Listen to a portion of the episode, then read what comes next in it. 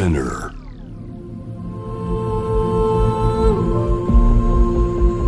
J-Wave Innovation World Ella podcast from the next Ella. 後藤正文がナビゲートしています。イノベーションワールドエラーここからは様々なジャンルのイノベーターをお迎えするトークセッション。From the Next Era 対話の中からイノベーションの種を導き出します今回は AR3 兄弟の長男川田智さんをお迎えしております。お久しぶりです。はい、こんばんは。はいよろしくお願いします。通りすがりの天才川田友ですけども、どうもご無沙汰しております。そうですね。JWAVE では毎週金曜日イノベーションワールドのナビゲーターでね皆さんご存知という感じだと思うんですけれども。ゴッチにはね僕同世代っていうのもあるし、はい。勝手なもうね思い入れはいっぱいありますけども、もう兄弟番組やられるっていうことで、はい。もう完全に僕の中で兄弟になりましたね。ありがとうございます。ちょっとね、見た目も近いですもんね。そうですねちょっとヒゲが。あのはい。で、あの、パーマみたいな。家ともじゃもじゃで、はい。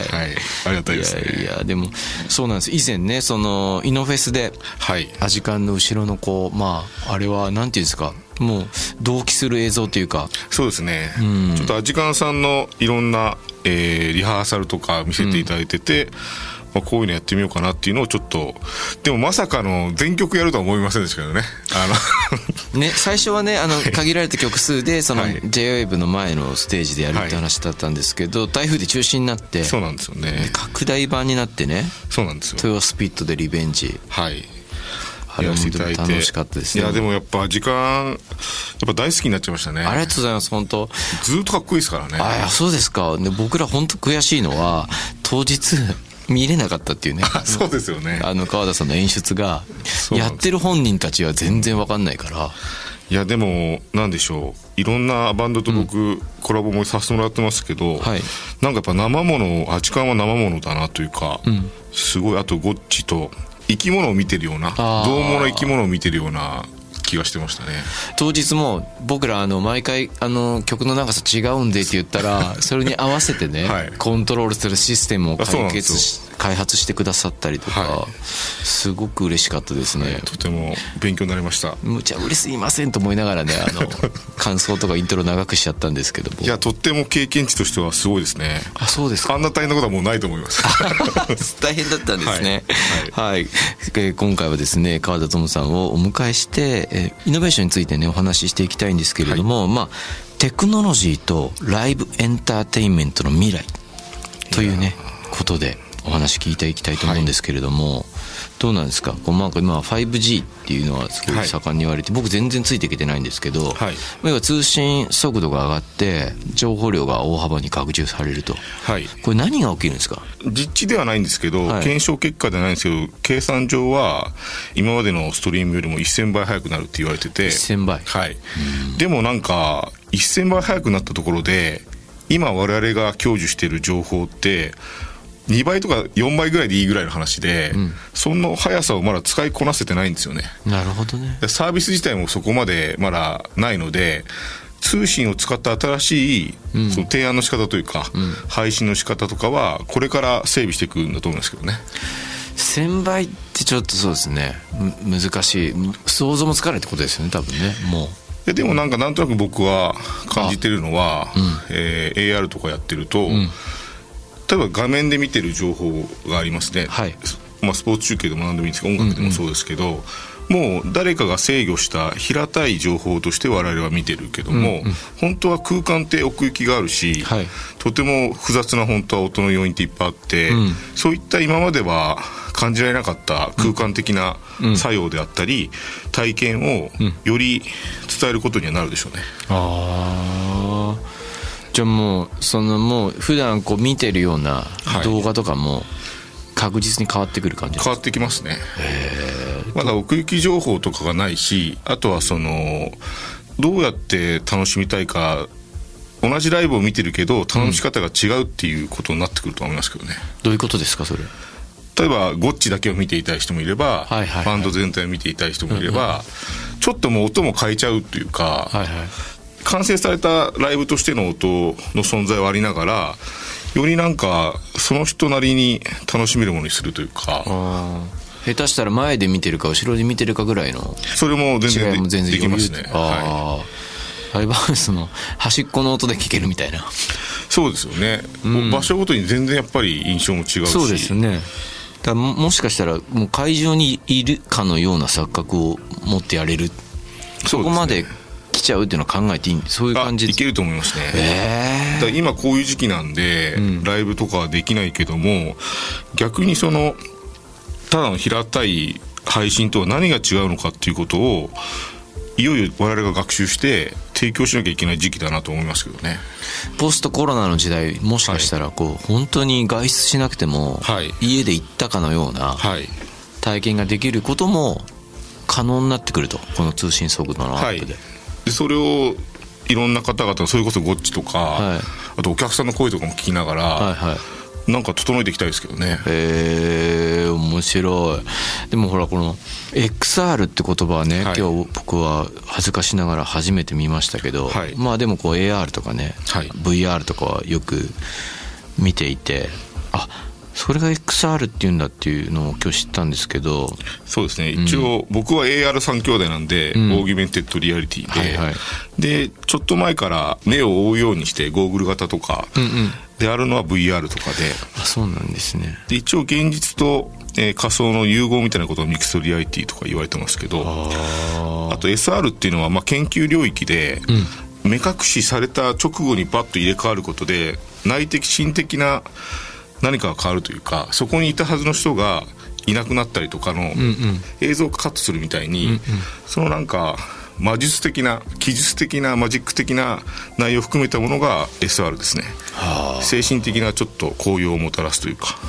あなるほどね。で一応言われてるんですけど、なんか音楽で一括りにされたりするじゃないですか、日本のロックとか、はいはい。僕からしたらそういう感じですけどね。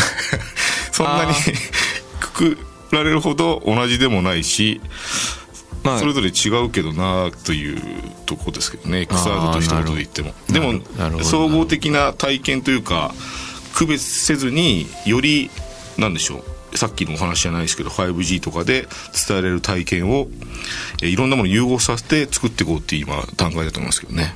なんかその一つ一つをこう完全にね理解することできないんで、はい。もうちょっと聞きたいけどそれはまあやっぱえ映画「マトリックス」みたいにな向かってるってことですか？あでも間違いないと思いますね。間違いない、はい。いやーすごいな。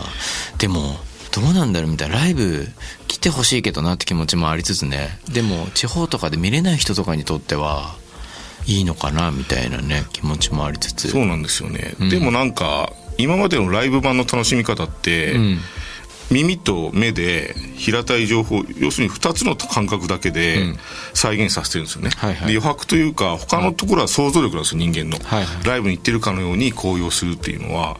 でもなんか例えばちょっとした周りにいる人の雰囲気や声やあちょっとした館内の様子とか、多分触覚が一番強いでしょうね。触覚的な感覚をより備えたらなんか映画の IMAX シアターとかあるじゃないですか、はいはい。ああいうのはちょっと僕はダメだと思ってて、ただ触覚を加えてる。あれって僕一番苦手な感覚は、例えばなんかアベンジャーズとか見に行って、すごいじゃないですか。で、ボーンと体感できるんだけど、はいはい。自分が何体感してるのか分かんなくなっちゃうんですよね。映像の効果全部にバーンって爆発したら爆発だし殴られたら殴ってるし殴った方の感覚もあるし、自分は何を主観として見てるのかちょっと分かんなくなっちゃうんですよ、触覚迷子みたいになっちゃって。あなるほどね。主観じゃなくてその俯瞰した感覚が再現されちゃってるから。そうなんですよ。だから映画全体のなんかか映画の中にいる火の鳥みたいな感覚で 見てるとちょうどいいんですけど。誰でもない何かみたいな。神でもないし何だろうみたいな。だなんか何かに感覚を絞っていくというのが多分体験に近いですね固有の。でももしかしてあれなんですかね。誰かその特定の役割の視点で映画に参加できることも出てくるんですかね将あ来的に。出てくると思いますね。はい。だからなんかライブに PA さんの卓なんてなかなか触らせてもらえないけど、はい。なんかその触ってるかのような感覚とかね。役割を持ってそのライブに参加するとか楽しいと思いますけどね。簡単に言ったら僕のその視点でライブに参加できることもあそれも全然でね、できるってことですよね。できるし、ん。それは醍醐味の一つだと思いますね。へえ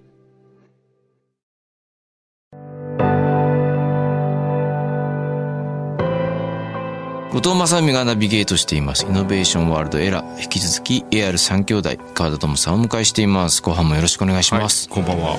い、やーね、さっきいろいろ聞きましたけどね、あの、ライブ、はい。どうなっていくのか、みたいなうん。僕の視点でうんライブに参加できる、みたいのいいっすね。でも、いや、本当にね、昔思ったことあるんですよ、ライブに行って。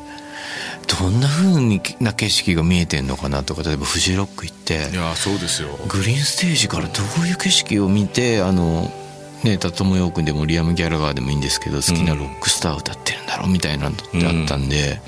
うん、なんかそういうの可能性が増えていくのまあエンターテインメントとしては面白いですよね。そう思いますね。うん。でなんか今んとこ、うん。一応体験できるのはカラオケがあって、はい。なんかボーカリストのなんとなくメロディーを追うということはだけができましたけど、はい僕なんかカラオケみたいなことがいろんなことにできるんじゃないかっていう、うんうん思ってますね。でもしかしたらでも面白いと思ったとライブのまあ DVD とかブルーレイとかでもなんか配信でもいいんだけど、まあ、音楽だったらボーカルトラックだけ消せたりするんでつまりその、うん。あアジカンのライブに僕の立場で参加してボーカルを歌えるっていう。はいはいはい。あのそれ僕の歌が入ってないんで。であのお客さんがうわーっていうのをでコーラスも北君ギターの北君が自分の歌に合わせて ハモってきてくれるっていう感じきますよね。そういうなんかそんだったら僕やってみたいですね。人のライうん。人のライブとかで。それこそなんか僕あれなんですよね、うんゴッチってあれですか？なんかちょっとこれあれですけど AI 美空ひばりのことどう思いました？でもね僕ね正直その自宅にテレビがないのでじゃあ見てない？見てないですよ。チラチラ見る映像からはなんかわすごいー。すごいなと思ってはしたんですけど僕は自分が亡くなった後にはいはいあれ AI ゴッチとかは使わないでほしいなって思ったりああそうですよね。だ僕なんかそういうのって生前に僕の声はこういう使い方はいいけどこういう使い方はしないでくれっていうのを示した方がいいと思ってて、もう当事者が、うん。そうするとなんか齟齬がなくなってファンもこれはダメなんだって言ってそれは良くないものをするとか、はい結構本人の意思がやっぱりそこにないとテクノロジーってやっぱりどんどんリッチになっていくけどなんかそこの根本がやっぱないと難しいですよね。いやそうなんですよ。だから僕ねよくいいろんなとこで言うんですけど僕がまあ不意に亡くなったとしてもその僕のパソコンにあるうんデモとか、うん。ああいうのをアンソロジー的にうん。公開するのはやめてほしくて、もう一切や あの未完成のものは未完成だから勝手に発表しないでほしいって気持ちはすごいありますね。だからあのビートルズのアンソロジはいーの時とか、あれジョン・レノンどういう気持ちで ポール・マッカートにこんなとこ部分つけやがってとかもう思わないのかなみたいな。いやでもそうですよね。そうそうそうそういうのはなんか意思表示をししといた方がいいなと思うんですよね。ね、なんかそういうのは不思議な時代になってくるかもしれないですでもでも難しいな。ファンとしてはねもう一度会いたいみたいな気持ちがあるのかもしれないし、うん。だ一体誰が何のものかっていうのはすごく難しくなってきますけどね。うん。僕でもなんかダリとか、あーまあいろんなピカソとかいろんな画家の経験を人工知能に渡して、ん。多分着色だけをピカソ風にするとか、うんうん。割と簡単にもできますけどああいうのってあピカソっていう人はこういう色彩感覚を持ってた人なんだっていうことが後の世代にも残るから、ん。何かしらそのテクノロジーを使ってその人の感覚は残しておくべきだなとは思うんですけどね。ああそれのは面白いかもしれないですね、で本人ではもはやないですけど、んうん。なんか後々人々が着色する時に絵の具の一つとして、ピカソ色みたいのが残ってるとかうんうんうん。はなんかあった方がいいんじゃないかと思いますけどね。まあそれそうですよね。難しいなと思うのは、音楽のやつでもそういう AI でやマスタリングしてくれたりミックスしてくれたりする機能があってまあなんかまあ巨匠のプリセットとかあるんですけど、んやっぱねそんな仕事してないって思ったりするんですよね あの人ってこうその都度変えていくのでそうですよね。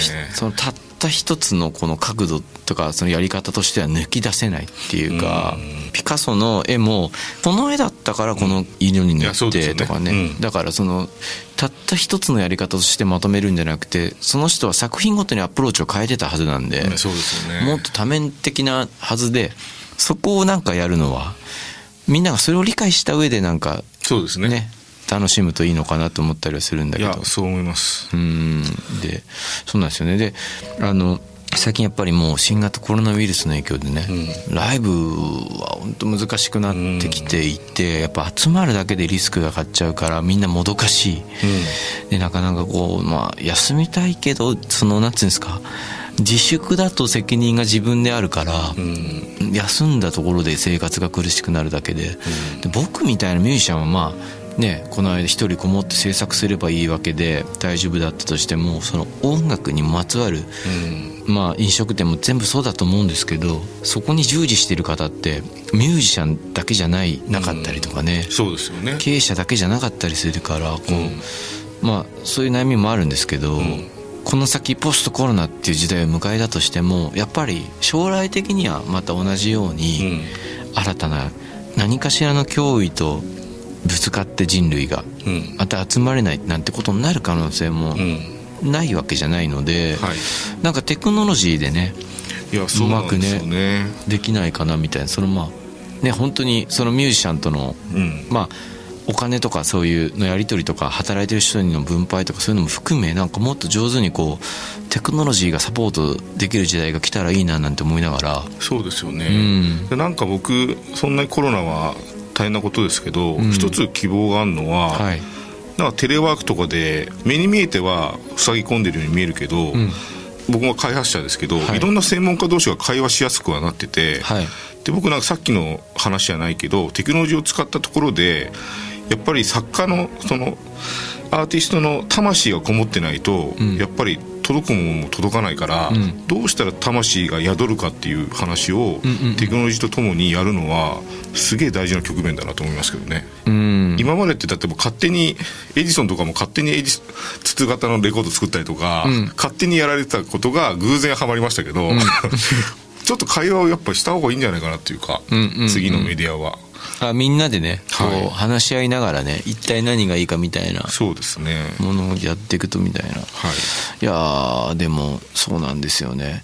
なんかうんこれどうやったらみんなが豊かになりながらねテクノロジーが進んでいくのかなみたいな思ったりしてどういうとこにインターネットとかで考えたらこれすごい僕めちゃくちゃ好きな発明の一つではあるんですけど、うん。だってインターネットのおかげで僕みたいななんだろう学生時代にこう経済的に恵まれてなかったようなねあの学費も自分で稼いでみたいな人でももう YouTube があったらうん。世界中の音楽が聴けたりとかギターも教えてくれるし。そう、うん。だからい僕らの頃って一体ギターがうまいとかすごいバンドのすごいってどういうことなんだろうって見るまでよく分かんなかったりとか、でもそれを体験できるっていうか一つのこうライブラリみたいな感じとしてインターネットが存在しているのはものすごく豊かなことだと思って、これはもうなんていう誰しもがあのフェアに接続できたらなんだろうお父さんがお金持ちでめちゃくちゃ本が持ってるとかレコード持ってるとかじゃない条件からでも、もう若い頃から自分でディグができてみたいな、うん。素敵なんて素敵なんだって思うんだけど機会が開かれて、一方でなんだろう誰しもが簡単に何かを発表できるがゆえの歪みみたいな、みんなが罵り合ってるような気もするし、うん。そういうところのなんか難しさってねそうですね。ありますよね。でどうやってこれなんかこうテクノロジーと僕たちは付き合っていくのがいいのかっていうのはこう一生の課題だなとか思いながらうんうんうん。どうですか？そのあたり、まあ、すごいざっくりとした質い問やすごいわかりますね。で多分テクノロジーの進化って、うん。最初広いんですよね、うん。広くいろんな人ができるようになって、うん。でどんどんそのテクノロジーができることってミュートとかその固有の感覚にいかに絞って、うん。その人ならではの例えば記録方法を作るとか、うん。あと聞き手もうん。こういうのは聞きたいけどこういうのは聞きたくないっていうのを明確に固有のそれぞれのうん感覚というか聞く側にも魂ってあると思うんでそうですねもちろん。聞く側の魂を損なわずに届けるか、うん。というのが結構本当大事だなと思いますけどね。うんなんかそうなんですよね。でそうだからそう上手にねテクノロジーと付き合っていかなきゃいけないなと思っているのは、あとはまあいろんなとこ思うんだけど、ん。AI とかの技術とかも例えば、さっき言ったようにパーンと例えばそのウェブ特化のウェブサイトに自分たちの音源をドラッグドロップするとまあある程度の感覚でマスタリングしてくれますみたいな、うん。CD に入れた時みたいな音源にしてくれますみたいな、うん。配信できる音源にしてくれますってやるんだけどそうなってくると今までその仕事をしていた技術っていうのは、うん。なんて言うんだろう技術者が仕事がなくなっていったりだとかだからます。あ、これは一つの例ですけど例えばねそのいろんなところ工場とかでうん。作業がロボット化されて、うん。本来ならなんて言ったらいいんだろうみんな仕事楽になって、ね、同じ収入でも労働が簡単になるというかねそれ辛いものじゃなくなるのかなと思いきやそのまま労働者がカットされるというか仕事がなくなるみたいなところにテクノロジーが振ったりとかする。でこういうのとかもなんか例えば家にいながら楽しめるみたいのはすごくいいことだと思うんだけど、うん。一方でそれにまつわる仕事がどんどんなくなっていって単純に言うとススタジオとミュージシャンだけいればうんその全部が届いてしまうようなまあそれは極端な話ですけどね。いやでも僕そのやっぱゴッチはクリティカルだなと思うのはそこをずっと思ってて、ん。僕あの昔ミシン会社にいたんですけど、はい。ミシン会社で僕は僕特許を取るのが趣味っていうか、はい。半分あそうなんです仕事なんですけど、はいミシンの縫う人いるじゃないですか、はい。縫う人が上手な人がいるんですよ。はい。上手な人と下手な人で全然作業効率が違ってて、うん。僕はこのすごい人の経験をミシンに残したいと思ったんですよ。はいはいはい。上手に縫える人の、はいはい。それをなんかセンシングして上手な人はどこに力を入れてるかをミシンが把握して、はい。それを登録できるようにしたんですよ、うんうん。で僕が本当にしたいのはこの経験を売り物にしたいんですよね、うんうん。マスタリングとかもすごい人がいてそれをなんかマスタリング形式というか、うんうん。ドットテキストとかじゃなくてドットマスタリングみたいな感じの拡張子作って、うんうん。その人の保存形式みたいなのが一つ分体化されてて、はい。それがなんか売り物になったら、ん。その人のお金入るじゃないですか、はいはいはい。だからなんかそういうのをちょっと考えてますけどね。ああなるほどね。その人の技術自体がね、はい。あのまあなんかちょ権利のようなものになっていくというはい。でそういうので言うとね僕らだったらあれですよ。そのね海外で作られたあのープラグインでそれこそ「LEARN」っていうボタンを押すとね、うん。勝手に解釈して AI が一番いいミックスこの感じボンって出してくるのあるんですよボタンが。でも一回押してみて。でそれを倒しに行くみたいな。ああなるほど、ね、これより絶対いいもの作ってやるぞみたいな。ああそれやってるんですかそういうのをね 僕はやんないですけど友達のエンジニアがやるって言ってましたね、ええ面白いですね。一回押してみる。でもこれよりいいもの絶対作るみたいな。あでもそういう使い方も正しいですよね。だからどうやってこうなんかどこにヒヒューマニティを残してかつテクノロジーが進歩するのとともにみんなが幸せになっていった方がいいんだけどどうもこれは富をどこかに一箇所に集めるため止める人がより富むためだけにテクノロジーが使われているような側面もあって、うん。でそこだけはなんかとにかくなんつったらいいんだろうフェアにしていってほしいというか、うん。そのなんていうの平平等というよりはなんか公正なもの、うん。誰にししも開かれた技術をどんどんになっていくんだったらいいと思うんだけど、うんそうです結局ね高いお金払った人だけがうん。しかアクセスできないようなものだと悲しいなと思ったりとかね、そうですね。うん。だからなんかまあそれをそういうのでもね本当に川田さんみたいにね最前線で特許取ってる人たちにもなんかやっててほしいなと思って。でもミシンのねあれで言うとでもた確かにそれでも上手に寝たら嬉しいからな。その縫い子さんというかその上手な人上手なんですよね。でもそういうのいいですよね、うん。そのなんていうの？名もなき一この労働者としてのミシンの前にこう向き合ってる人の技術があの人はうまいってことになってその方にボンとこうなんかその成果としてね入るっていうなんかなんかスケートボードで僕の世代は細いっていうなんか人がいて、細いのスケートボードとかかっこよかったんですけどそういう感じでぬいこさんの名前とかもデータが名前入ったりしたら、星座に名前つけるみたいな感じで、いやーでもそれねどこまで行くんですかね。例えばなんかほらあのー日本酒の当時とかなんかあるじゃないですか。その仕込みの時の温度とかでなんか水の量変えるとか。あありますね。ああいうのとかもなるんですかね AI とかでねいやー僕としてはそのなるべく固有の経験を固有の保存形式で残したいっていうのは思いますけどね、あー。だ楽器周りの人とかにも、チューニングがめちゃくちゃ上手な人がいるんですよ。ああの人がチューンしたすると本当にいいよねみたいな。でそういう人のチューニングがなんかできたらいいですけどね僕もその でしかもかつですよ。何がフェアがあったらその人にお金が入るってさっきおっしゃったのは、サブスクリプションの配信サービスみたいな感じで、うんいいな。例えば僕がそのライブでなんとかさんっていう人の川田さんとして川田さんのチューニングいいんだよねって川田さんのチューニングのやり方でギターを揃えて演奏したらいくらか入るとかね、うん。川田さんにね。それだったらフェアな感じします。なんかみんな頑張りようありますよね。フェアだし、んアフターコロナみたいなことがあっても、ん。人と人が触れ合えない近くに寄れないことがあっても、ん。データで制限立つじゃないですか。そうだね。確かに。いいことだなと思ってるんですけどね。PA の人もねあの人のミックスの PA で、今日は放送していますよでもだと結構でも競争もね過激になる。やっぱみんなやっぱ俺だったら僕その巨匠のプリセットっていうか巨匠のデータをあの入れたくなるのでエンターテインメントだとちょっとそのフラグがでかすぎる感じも。ミシンとかだと細分化できるあの山形県の斉藤さんのミシンのやつで今日縫いましたかね。そうなんです面白い。でもだから本当はエンターテインメントとかで使うんじゃなくて生活の中に散らばってった方がそうですよね。みんなを助けるかもしれないですね。お米炊くのが上手な人とかいるじゃないですか家庭にもね。そうですよねでも最近のねなんかねあのマイコンのジャーのやつとか。よくできてますか？マジで。ちょっと俺挑戦してみることあるんですけど3合炊きなのにあの4合半ぐらい水入れてやろうかなみたいな。やってみやってみるとちゃんと炊けたりするんですよ。あそうなんだ。でそのやりますね。それとは逆に失敗できるスイッチもあってほしいですね。もうべらぼうに米炊くの下手な人のプリセットとかも そうですよね。逆全然できないと。だって自分の母親の料理とかそんなうまくなかったですからね。ああわかります。そういうのをややってくれるとか。ああだからわわかります。だからすごいあのもこみちとかが時々むちゃくそな失敗した料理の失敗をそのまま家で再現できるようなデータのやり取りとかできできた方がいいですよね。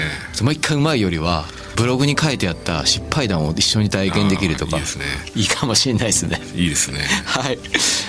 というわけでね、すごい盛り上がっちゃいましたけど、はい。川田さんの本、最新の著書ですね。はい。確証現実的。はい。発売中というわけですね、これ。はい。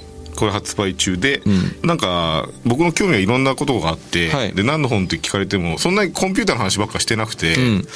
なんか想像の話とか例えば、オレオレ詐欺の反対語は何だろうってある日思って俺もう開いたところのタイトルがやばいですよ。想像のブラジャーと瀕死のスケロク問屋ってあいう。そうですねだからそういうめっちゃ面白いじゃないですか。なんかそういうことが書いてわけですねはい、はいなんか発想の方の拡張というかわかりました、すごい楽しかったです。今日は本当にはいありがとうございました。from the next era、はい AR3 兄弟、川田智さんをお迎えしました。ありがとうございました